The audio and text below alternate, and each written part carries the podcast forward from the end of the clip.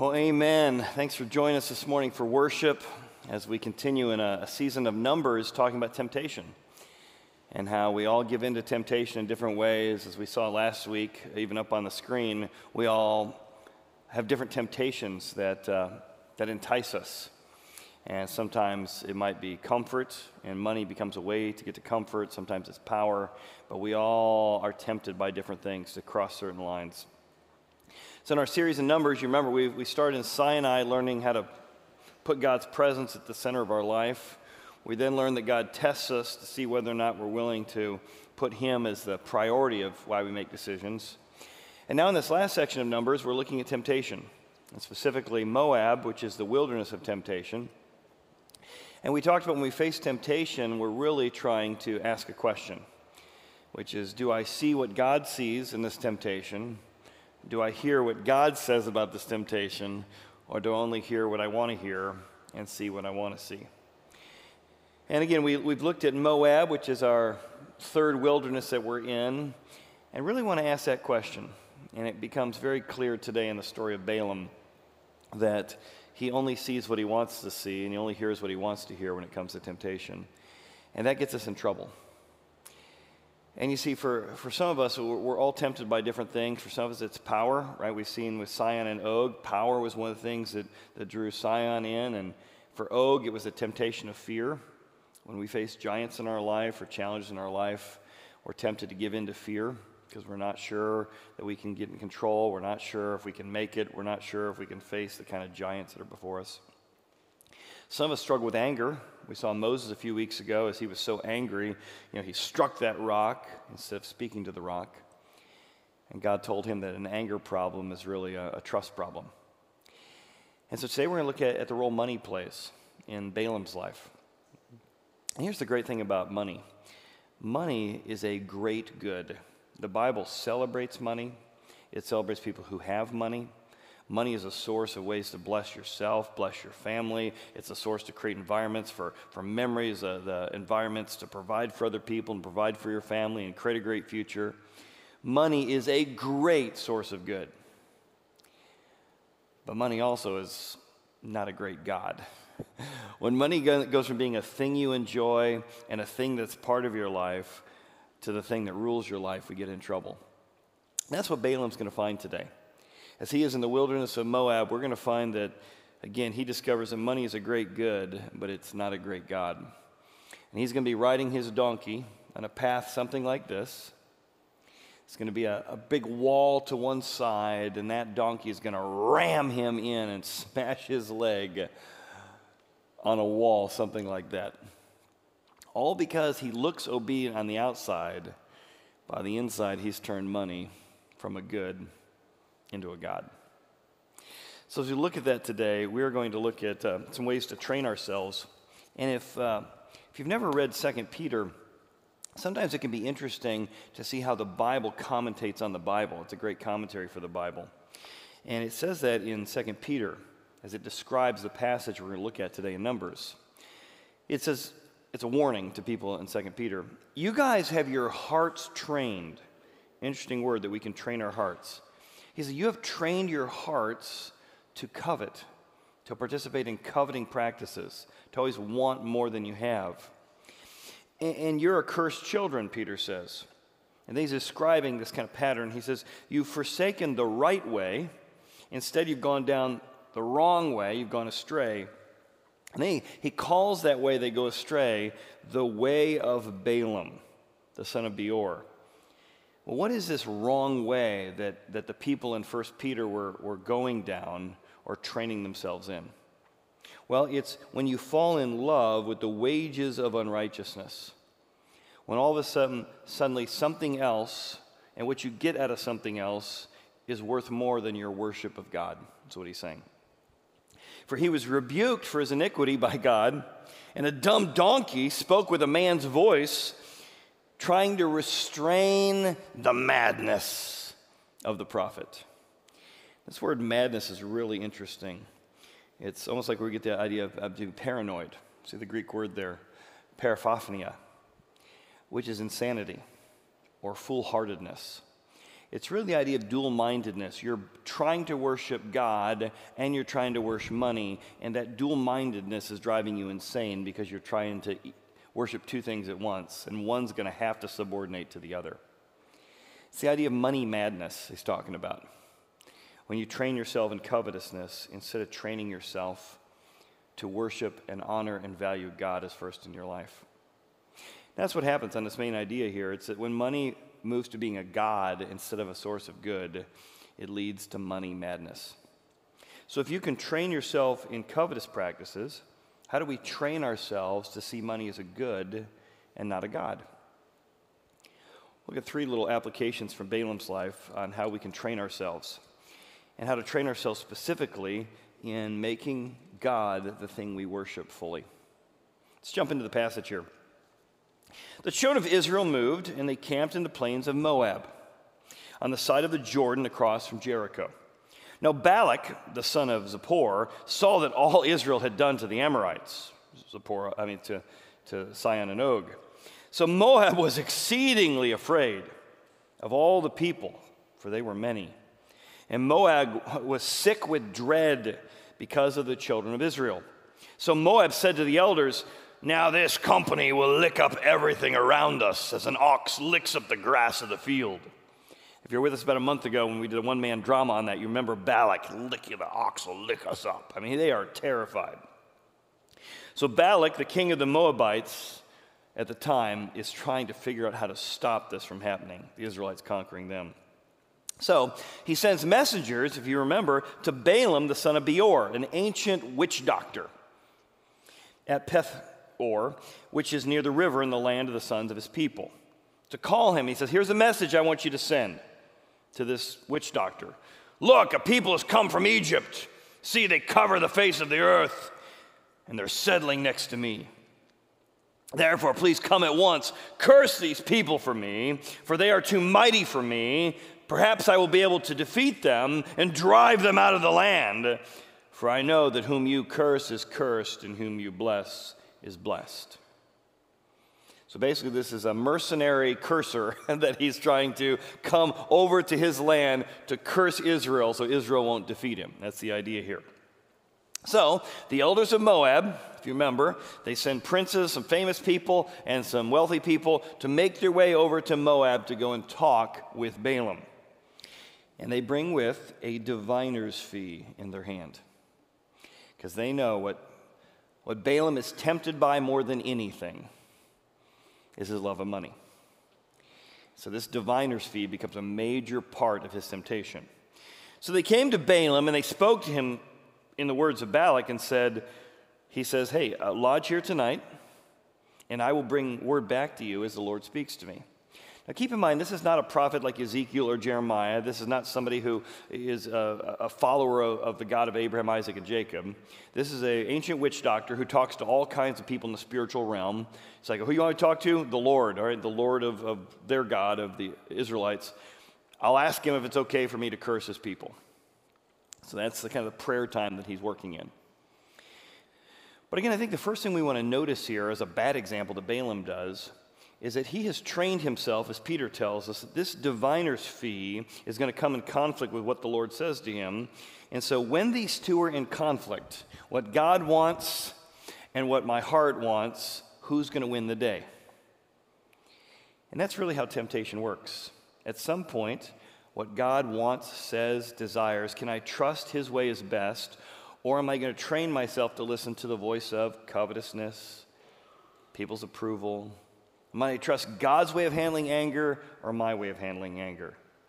What God says is valuable or this diviner's fee, even if it means compromising what God tells me? And I think that's the first question we should ask ourselves is have I trained myself to follow God regardless of the price? The answer is well, I want that to be true. I want that to be true.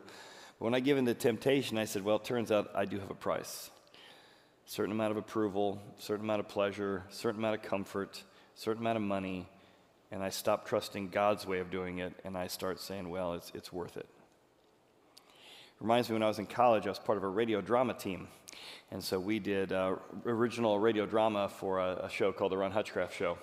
It was a youth broadcast show on Moody Bible Institute's network. And one of our sketches was about a dog.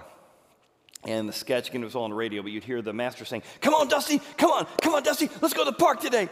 And then you heard the, the voice of the dog, and he's like, okay, okay, follow Ray, follow Ray, follow Ray, follow Ray. All right, come on, buddy, come on, buddy, follow Ray, follow Ray. Just gotta follow Ray, follow Ray. Oh, squirrel, squirrel, squirrel. Oh, squirrel, squirrel, squirrel. Come on, buddy, go follow squirrel. Come over here. Oh yeah, oh, so sorry, sorry. Squirrel, squirrel, squirrel. Follow Ray, follow Ray, follow Ray, follow Ray.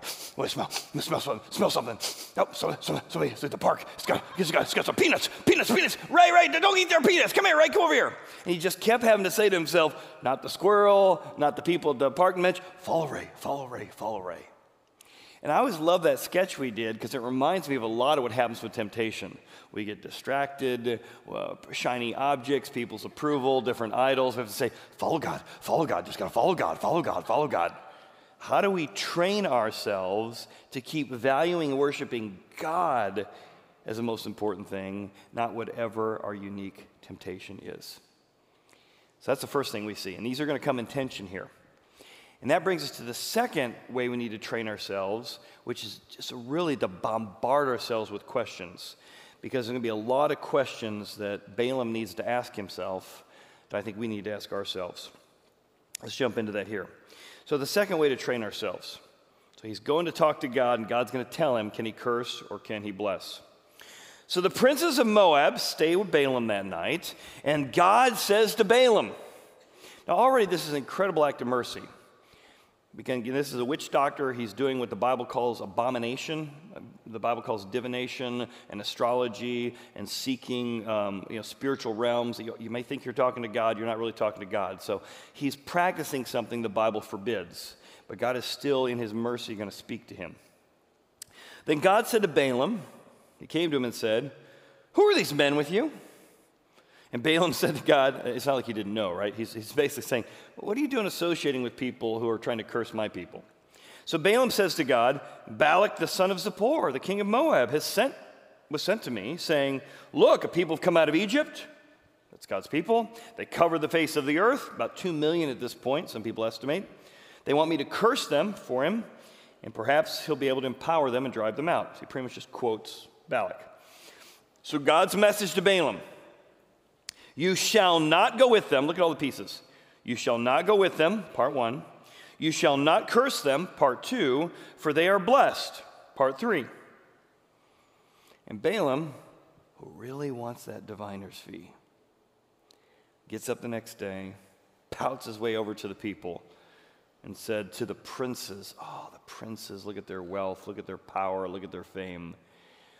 Go back to your land for the Lord has refused to give me permission to go with you. So he's already weighing, right? You're going to see this come out. He's weighing. What God says is this. What I want is that diviner's fee that. but notice how he misquotes God. God actually gave him three things. One, don't go with. Number two, I don't want you cursing these people. And three, these people are blessed. Instead, all he got out of this is God is keeping me from my diviner's fee. He's refusing to let me go. That's often how temptation works. It begins to make you think that God's withholding the good stuff from you. So you start saying, Temptation's offering me the good stuff, and God is withholding the good stuff. Right? That's how the human heart works. And when that happens, we begin to haggle we begin to say, well, if God's holding out, then man, maybe God doesn't have my best in mind. Maybe this isn't the best life. And, and, and man, temptation says, I'm offering you the best life. All God does is give me a bunch of rules. I can't do this and I can't do that, and I refuse to go, and I can't get a diviner's fee, and I can't make a living. That's kind of the way he's starting to process. A couple questions in the second training that I think he should have asked himself that we can ask ourselves. Number one, am I haggling over more of whatever. When you're weighing what God says versus your whatever, what is it that if you had more of whatever, you might lean away from God's opinion or advice or commandments on a certain subject? Now, your whatever is different from my whatever. Yours might be approval of other people. It might be comfort. It might be pleasure. Yours might be reputation. But we all have a whatever. And that's the temptation that will uniquely tempt us. If I just had a little more, there's a certain price of that that would get me to stop seeing or hearing what God says. Right? I think Balak must know Balaam because he knows that he just needs to add a little bit more money, a little bit more fame, and a little bit more reputation. That was Balaam's more and his whatever. So notice what he does. The princes of Moab arose and they went back to Balak and they said, Balaam refuses to come with us.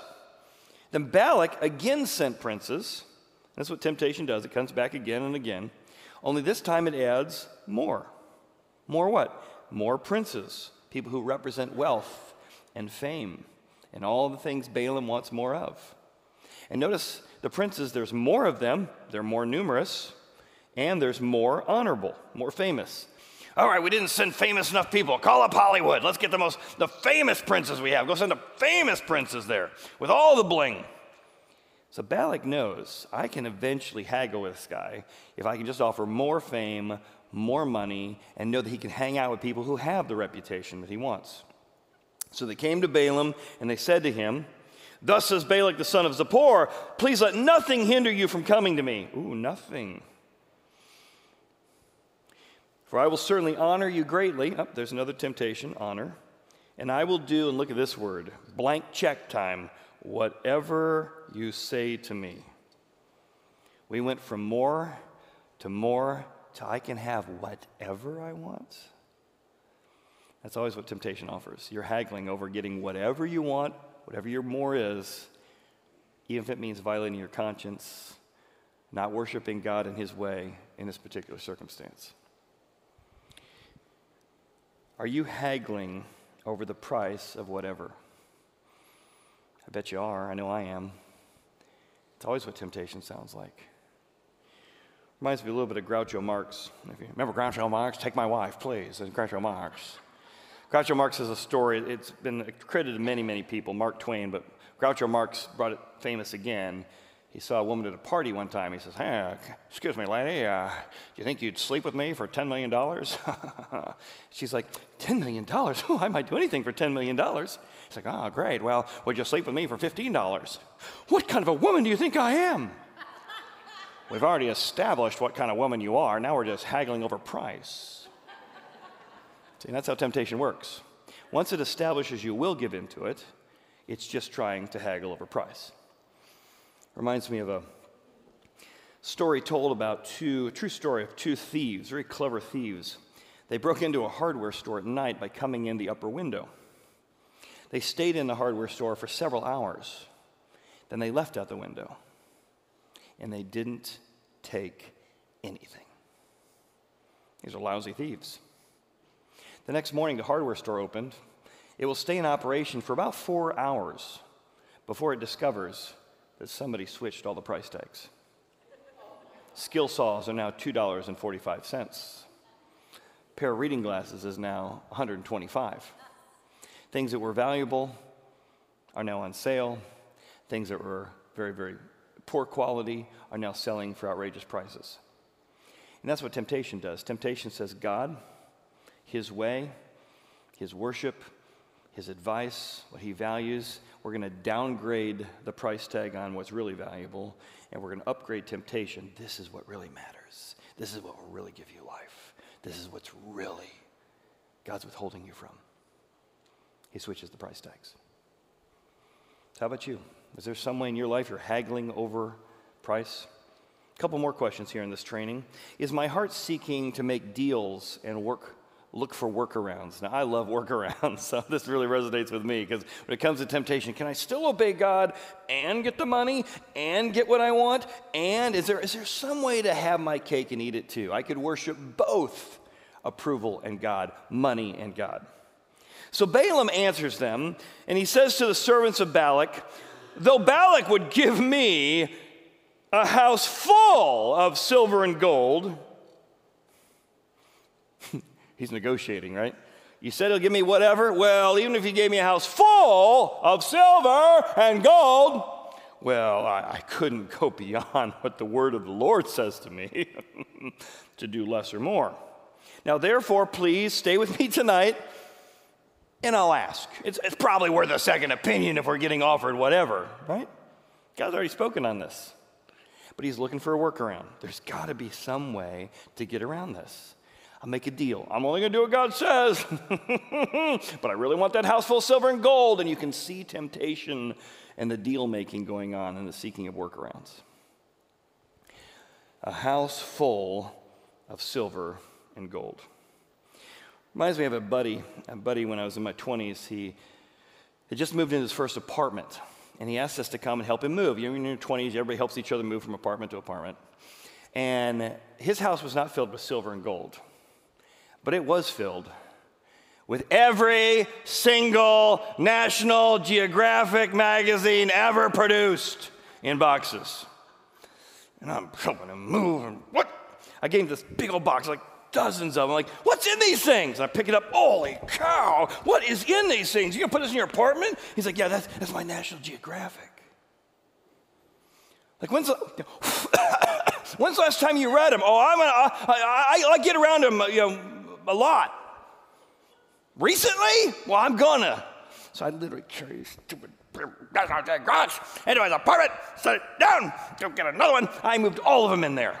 I then pulled out a marker and I wrote on the top of all of his cardboard boxes things I should have thrown away, ways to torture my friends.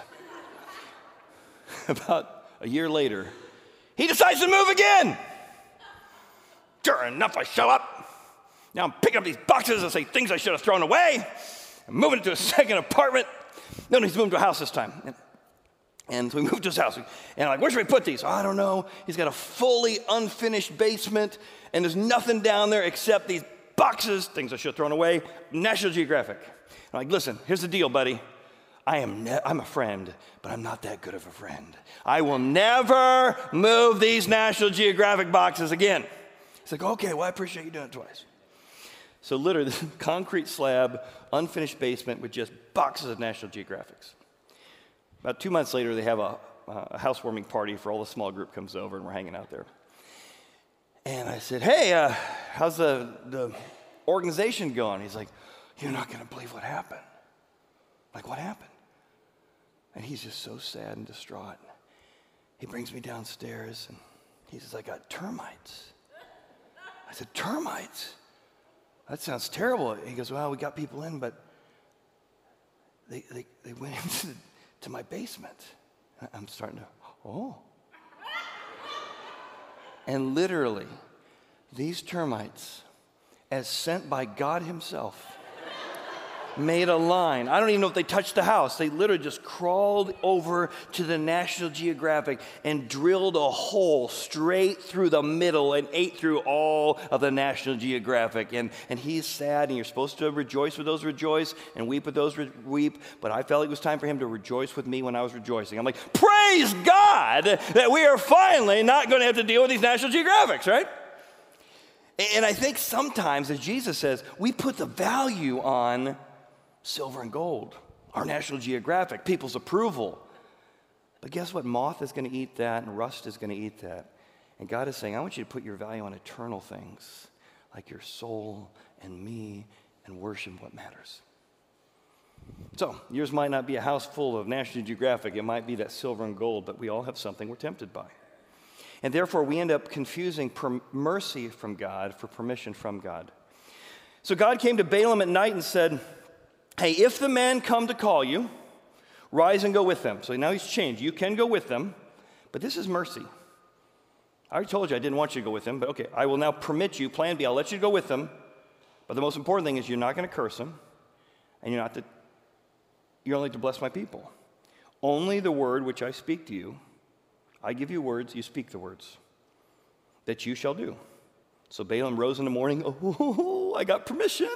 No, no, God's giving you mercy and you've confused mercy for permission, for your workaround. So Balaam rose in the morning, he saddled up his donkey, and he went with the princes of Moab, and now he's headed with them down to Moab. Which gets us to kind of the main point of the second training is often externally we look like we're obeying, we're good Christians, we're following Jesus, we read the Bible. But internally, we're no longer worshiping God. We're worshiping something besides God.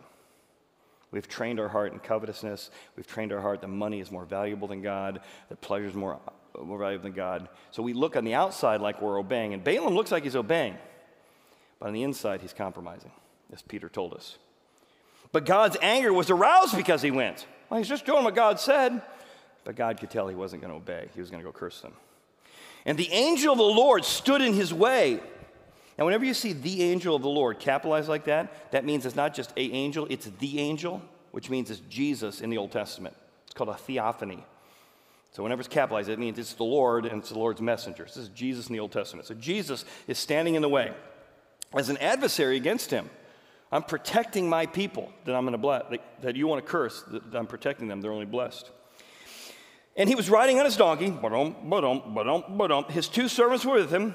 Now the donkey saw the angel. So the donkey saw what God was doing. Balaam is blind to what God is doing. And that's the irony going on here. The all seeing seer of God cannot see what's right in front of him. And the angel draws out his sword to say, You're not going to curse the things that I've blessed. The donkey, seeing the angel, turns aside out of the way into a field. So Balaam struck his dog. You stupid donkey, what are you doing going to this field? To turn back onto the road. Get over there. That's the way we're going. Get back on the way. So the angel of the Lord stood now. They're got kind of a crossroads, and the Lord stood in a narrow path between the vineyards. There's a wall on one side and a wall on that side. So now the donkey saw the angel of the Lord again, that Balaam can't see. So she tries to avoid the angel by pushing herself against the wall, and she crushes Balaam's foot. Oh, you stupid donkey, what are you doing? Don't you know I can see better than you? I know better than you. Stay on the way. And the whole story here is Jewish humor that Balaam thinks he knows better than the donkey, but the donkey knows better than him. He thinks he's the all seeing one trying to get the stubborn donkey to go the right way, but he's the stubborn donkey that God can't get to go the right, right way. So she pushed herself against the wall, crushing Balaam's foot against the wall. And so he struck her again. Stupid donkey! So the angel of the Lord went further and stood in a narrow place where there was no way to turn either to the left or right. There's no escape this time. Now, notice already, God of the Old Testament, mercy. Mercy in letting you go, mercy in giving you a donkey that could see, mercy in gave you two chances, you know you shouldn't be doing this. You know you shouldn't be doing this. And now there's no way out. Narrow path, here it comes. You're going to face the consequences of giving into temptation. When the donkey saw the angel of the Lord, again, the mercy of God, donkey can see, she lay down under Balaam. Balaam's anger was aroused. Oh, I can't believe I got thrown off the donkey. He struck the donkey with his staff for a third time. Then the Lord opened the mouth of the donkey and she, the donkey's talking. Now, again, the whole joke here is that Balaam's the stubborn ass who won't listen to God, but the real stubborn ass is doing what God has said. That Balaam can't speak the words God put in his mouth, but the donkey does speak the words that God puts in his mouth. That's all the Jewish humor going on here. And the Lord opened the mouth of the donkey and says, What have I done to you that you have struck me these three times? says the donkey. And Balaam says to the donkey, Well, because you've abused me. I wish you, uh, there was a sword in my hand and I'd kill you. And the donkey said to Balaam, Have I not been your donkey since the day you've ever ridden me? Ever since I, I became yours to this day? Was I ever disposed to do something like this to you? No. He's having this conversation with his donkey, and this is a hilarious conversation. And the Lord then, who opened the mouth of the donkey, opened the eyes of Balaam. He can see the angel in front of him. Holy cow, there's an angel of the Lord standing in the way. And he's got a sword drawn. And he bowed his head and fell flat on his face, recognizing he was in the realm of the one true God. And the angel of the Lord said to him, Why have you struck your donkey three times? I came out to stand against you because your way is perverse before me. Your abominations are perverse before me. The fact you're trying to curse my people is an abomination, perverse before me. The donkey saw what you couldn't see.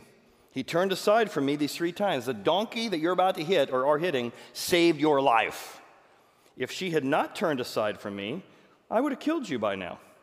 but I would let her live. now, here's where the donkey represents Jesus. If we got just due for all the wages of sin and ways we give into temptation, the wages of sin is death, and we'd be suffering that. The donkey helped him escape the consequences by seeing what he couldn't see. In the same way, Jesus came and he saved us from the consequences of everything we've done by dying on the cross and offering us forgiveness. The angel is also a representative of Jesus, because it is Jesus in the Old Testament, saying, Listen, if you don't trust me, if you don't take my way of forgiveness, if you don't take my way of mercy, if you think your way is better, you're going to be self righteous, you're going to worship something else, I'll be merciful. One trip in the field, one trip on the wall, just a little bit of consequences for temptation. But eventually you will face the full realm of me giving you over to what you say you trust in. So, all those questions are just ways we train ourselves into what matters and what we think matters. Let me give you the third ways. In conclusion, the third way to train ourselves kind of ends the section of the story. Balaam, that looks like he's repentant here. Balaam says to the angel of the Lord, I've sinned. I did not know you stood in the way against me. Now, therefore, if it displeases you, I will turn back. This sounds like repentance. Then the angel of the Lord said to him, No, I don't want you to go back. Right now, I want you to go with the people, but only speak what I speak to you. And here's again the Jewish humor do what the donkey could do. I tell you to speak, you do it like the donkey. Go be like the donkey but only speak the word I tell you to speak. I want you to value what I say to speak, not what you think or what you want or what you're worshiping. I think that's the third way we got to train, which is what is your one and only? Only the word I speak to you. You can only serve one master. What is your one and only? Have you determined what is your one and only? If God's word and your greatest temptation come face to face, which one's going to be your one and only that takes priority? The diviner's fee or the word of the Lord? So Balaam went with the princes of Balak. Seemingly, he's determined God is his one and only. But as we'll find out next couple chapters, he's still trying to make God serve what he really wants, which is money. I think it's one of the reasons why God talks about money a lot. I think it's also one of the reasons God puts into practice in the Bible one of the habits that helps you deal with money ruling your life is the idea of, of financial giving. Because it's not like God needs your money, right? He owns the, the cattle on a thousand hills. But what God says is when you give, it keeps you from overspending, where spending becomes your God. It also keeps you from overgiving, where you think giving is going to, I mean, over um, saving, where saving is your security. Giving is a way, especially percentage giving, is a way of saying, God, you're the one I'm trusting in. I am going to save and be responsible, but I don't put my trust in my savings. I am going to spend and enjoy money. It's a great way. To, I love buying stuff, and it's fun to buy stuff, and God says that's awesome. But by giving, I'm aligning my heart so that spending subordinates itself to God, saving subordinates itself to God, and even giving. Some people give in order to earn their way into heaven, or give to get credit, or give to get, to get fame for being a giver money can really distort our hearts. And so, one of the reasons God aligns us, it says when you financially give a percentage of your income away, it's really not because God needs it, it's really because you need it. It's saying, God, I want my heart to be worshiping you so I don't overspend, I don't overgive, I don't oversave. You are the one I worship. I don't know if you ever challenged yourself in the area of money and saying, I want to make sure that money is a good thing but it's not a God thing. I haven't turned it into a God. And I hope with the ways you give, I hope you're giving in a progressive way and a percentage giving. And percentage giving can be so powerful because every time you give a percentage of your income, you're so thankful for the X of what God's given you. You say, man, I'm just so thankful I can give a portion of this to remind myself that you're the one I worship. I hope one of the places you give is at Horizon. I hope you give to a lot more than that. But you're saying, man, I'm so thankful for a place that I learn about the Bible and I get convicted at times, I get encouraged at times, and I laugh at times. And I could build a whole case as to why the church needs it and why, you know, inflation is going to be bad and we're working on budgets and all that, and that would be true. But the real motivation for giving is to align my heart to make sure I'm worshiping God and not worshiping something besides God. And that's why 2 Peter says we've got to make sure that we've trained our heart lest we result in money madness. See, that, this brings full circle here what he said back in 2 Peter. Money madness is overcome when you worship one master. Now, money is a good thing, but it's not a God thing. Let's look back at 2 Peter. Have you allowed your heart to be trained in dual worship? I think I can worship God and money. You'll just end up practicing covetousness. You'll end up following the way of Balaam, the son of Beor, because you've fallen in love with the wages of unrighteousness. Which is not saying that money is bad, it's just saying when you make money a God, it eventually leads you down the wrong path. Even a dumb donkey speaking with a man's voice, what was God doing with that donkey? He was trying to restrain the madness, the dual mindedness of the prophet.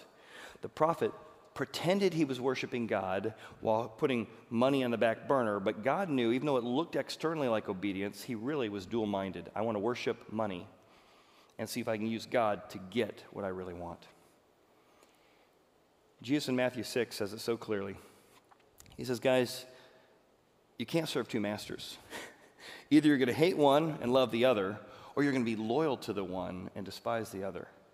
You cannot serve God and mammon.